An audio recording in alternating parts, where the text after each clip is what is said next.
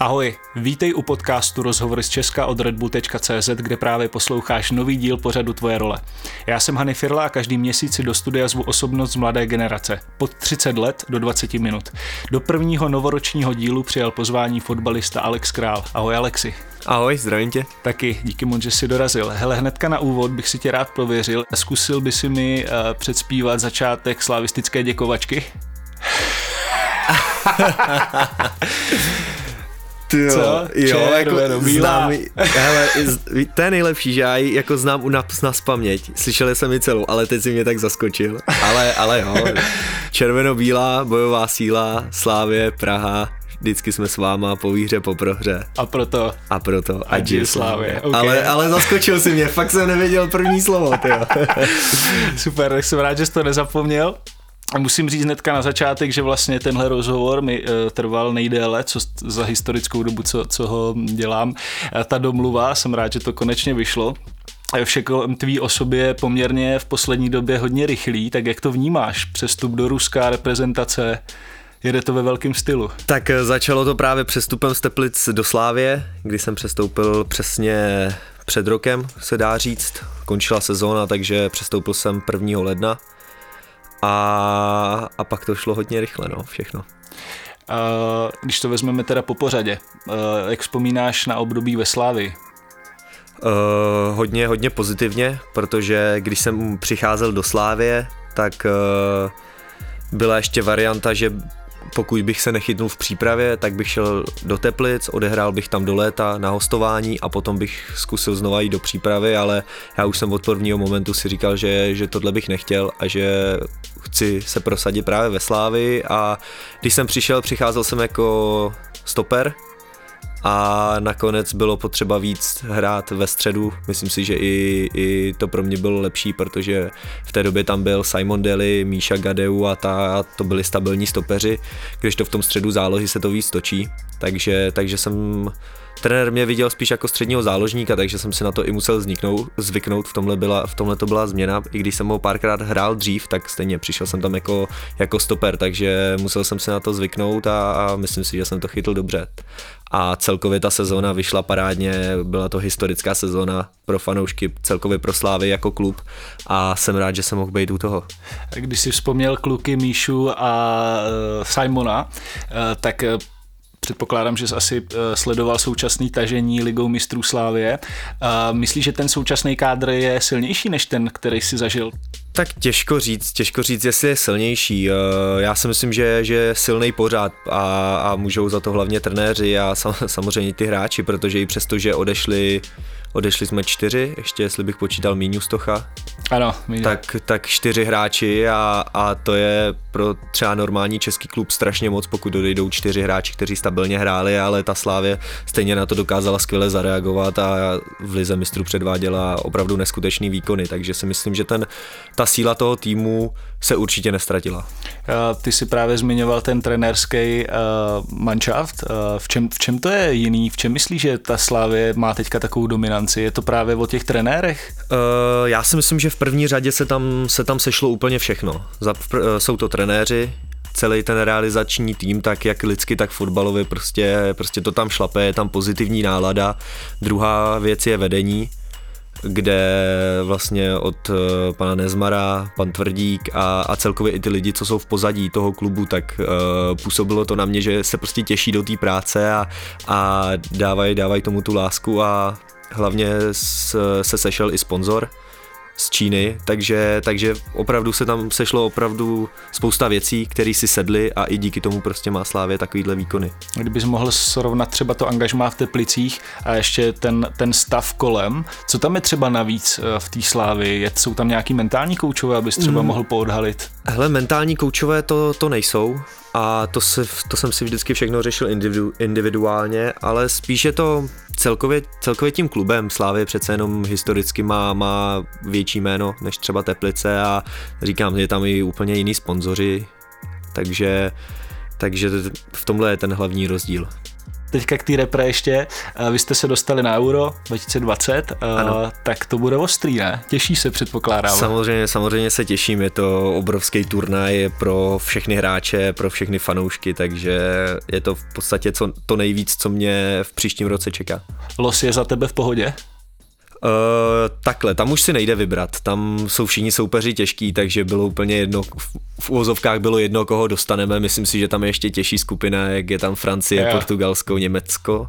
Něco takového no, tam no, je. No, Německo, teď myslím si, že Německo, takže to si myslím, že je ještě těžší skupina, ale hrajeme v Anglii, takže to je, to je krásný ve Wembley, právě proti Anglii, se kterou už máme zkušenost, takže můžeme, vím, nebo víme, co čekáme takže to nás nepřekvapí. Potom Chorvatsko taky není jednoduchý soupeř, ale říkám, tam už není, tam už není jednoduchý nikdo, ale budeme hrát ve Wembley a potom, potom v Glasgow, což jsou nádherný stadiony a, a nemusíme cestovat právě do toho eh, Baku. Jo. Takže v tom si myslím, že ten los je ideální a, a nemůžeme si stěžovat. Když se ještě vrátím k té skupině, eh, ty si v rozhodujícím eh, duelu proti Kosovu vypustil takzvanou Alexovu Pumelici. Kde to takhle nazval? Já, sorry. no. jako je to přišlo ostý, jak prostě pumelice.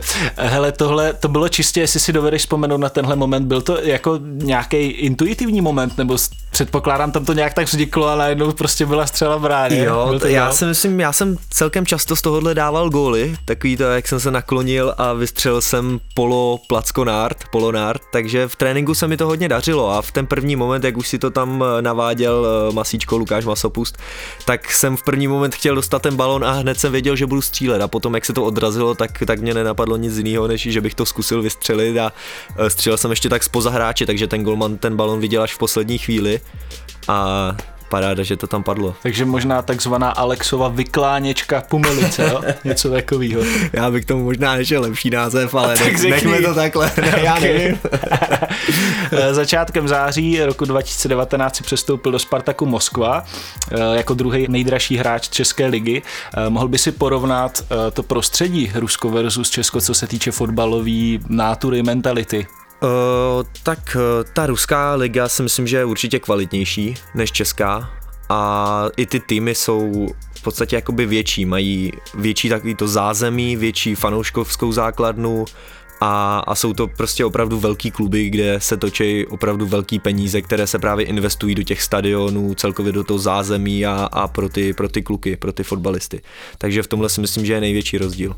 Život uh, Moskva versus Praha? Uh, pro fotbalistu nebo pro, obecně pro sportovce je Moskva jako, když to přeženu, ráj na zemi, protože opravdu uh, jsou v tom nejlepším, ale celkově, jak si všímám, jak už delší dobu žiju v té Moskvě, tak uh, opravdu jsou tam velké rozdíly mezi, mezi lidma, že ta Moskva je opravdu obrovská, když počítám i ty okolní, tak má něco kolem 20 milionů lidí. Takže těch lidí je tam opravdu hodně a já se na, pohybuju prostě v tom centru, kde, kde to je to hezký, ale pak když vyjedete trošku dál, tak uh, nechci říct, že to je jako škaredý, ale vidíte tam takový ten rozdíl, když to řeknu trošku vtipně, jste schopni na semaforu vidět Rolls Royce a vedle něj prostě starý žigulík. Takže tam je, ta střední třída tam je, ale v poměru, kolik tam je lidí, tak je hrozně moc bohatých a hrozně moc takových těch chudších. Mm-hmm. Ale říkám, když jste sportovec, tak vás tam v tom obecně v Rusku vnímají úplně jinak a snaží se vám dopřát ty kluby, to nejlepší, i ty fanoušci si vás opravdu jako vážej, takže já jsem tam naprosto spokojený a nemám si jako na co stěžovat, takže ten život tam je lepší, ale jenom když jste nějaký sportovec nebo, nebo, nebo vejš. Teplice, Slávia, Spartak, uh, máš nějakou lineu, jak to bude dál?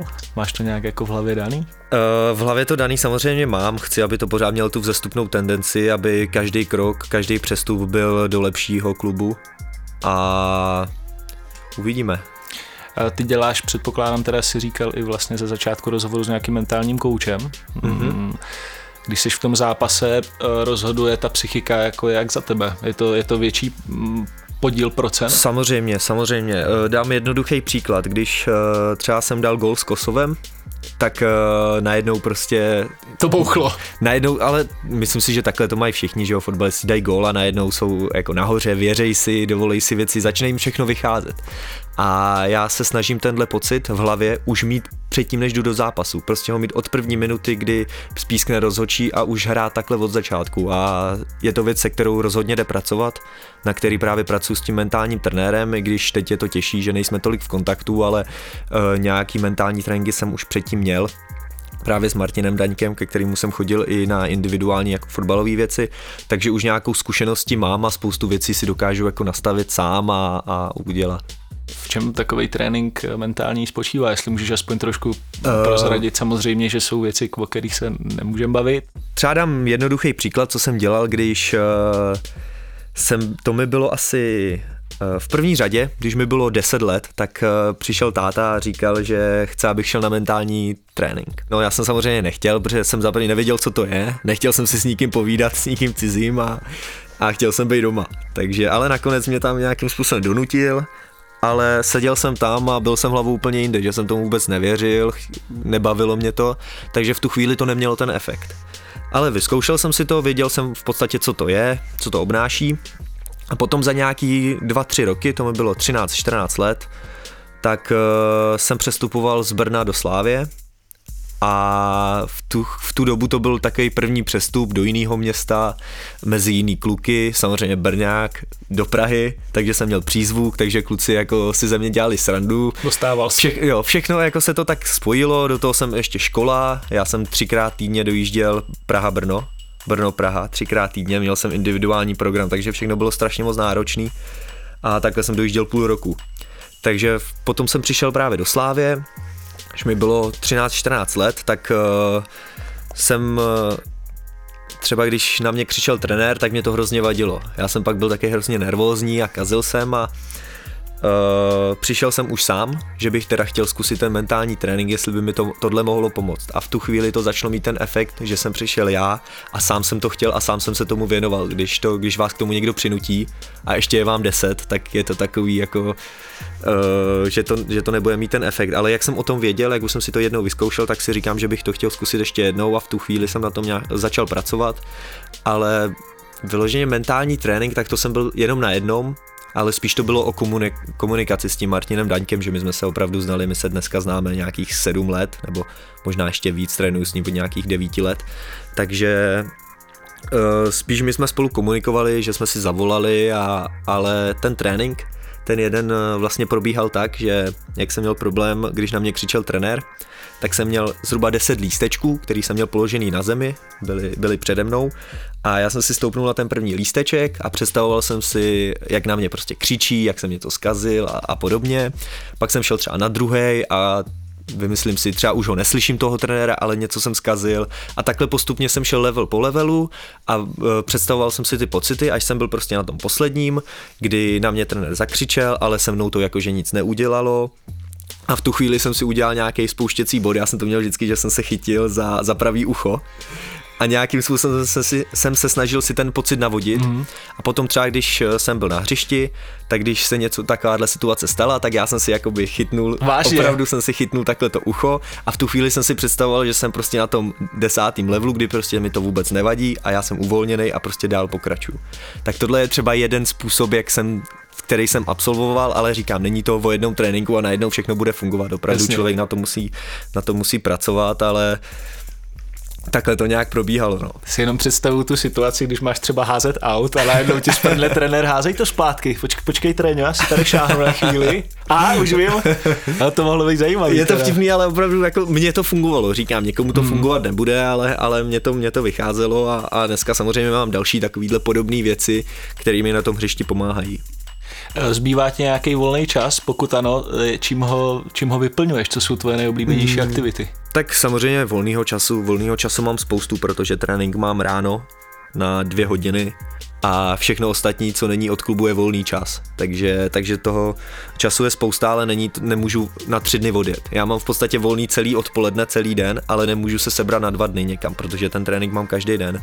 Takže volný čas eh, vyplňuji třeba právě tou posilovnou, nebo nějakým tréninkem, nebo regenerací a potom mi zbyde úplně ten volný čas, kdy už mám prostě všechno splněno, třeba individuální věci, posilovnu, regeneraci, masáže, tohle už mám splněno, no a potom teďkom, jak jsem eh, v Rusku sám, tak uh, hraju hodně na PlayStationu. A, já jsem si říkal. jak, tam, jak, tam, jak tam nikoho nemám, nebo teď, tady, teď tam byli kluci, ale když jsem tam byl třeba dva dny sám, tak, uh, tak právě třeba hraju na PlayStationu, nebo se zajdu projít někam. Takže takhle zatím trávím svůj volný čas, ale dřív to bylo samozřejmě s kamarádama nejradši. Že jsme si šli sednout někam a, a pokecali jsme. To bylo, to jsem měl nejradši. Jakou hru máš teď nejradši? Call of Duty. Jednoznačně. Sekáš, jo? No jasný.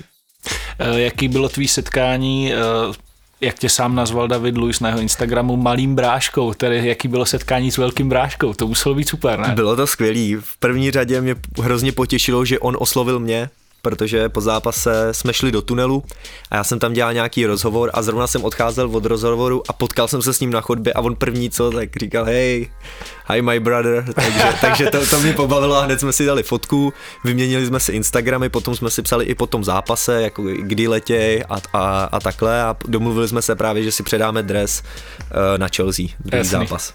No ještě mi řekni u, těch, u toho předávání dresu, mě docela zajímá, když se prohraje zápas, ale prohraje se třeba s takovou Chelsea mm-hmm. a nevím, má někdo nutkání si vyměnit ten dres třeba s nějakým hráčem? No, tak řeší se to když tak vevnitř v kabině. Ono i někteří kustodi potom přijdou eh, se čtyřma drezama za kustodem druhého týmu a řeknou, hele, chtěli bychom si vyměnit drezy. Tak Jasně. třeba se to udělá takovýmhle způsobem. Já třeba na to úplně nejsem, na měnění drezů, ale prostě s tím Davidem Luizem to bylo to zrovna být. ideální, takže říkám, to muselo být, takže okay.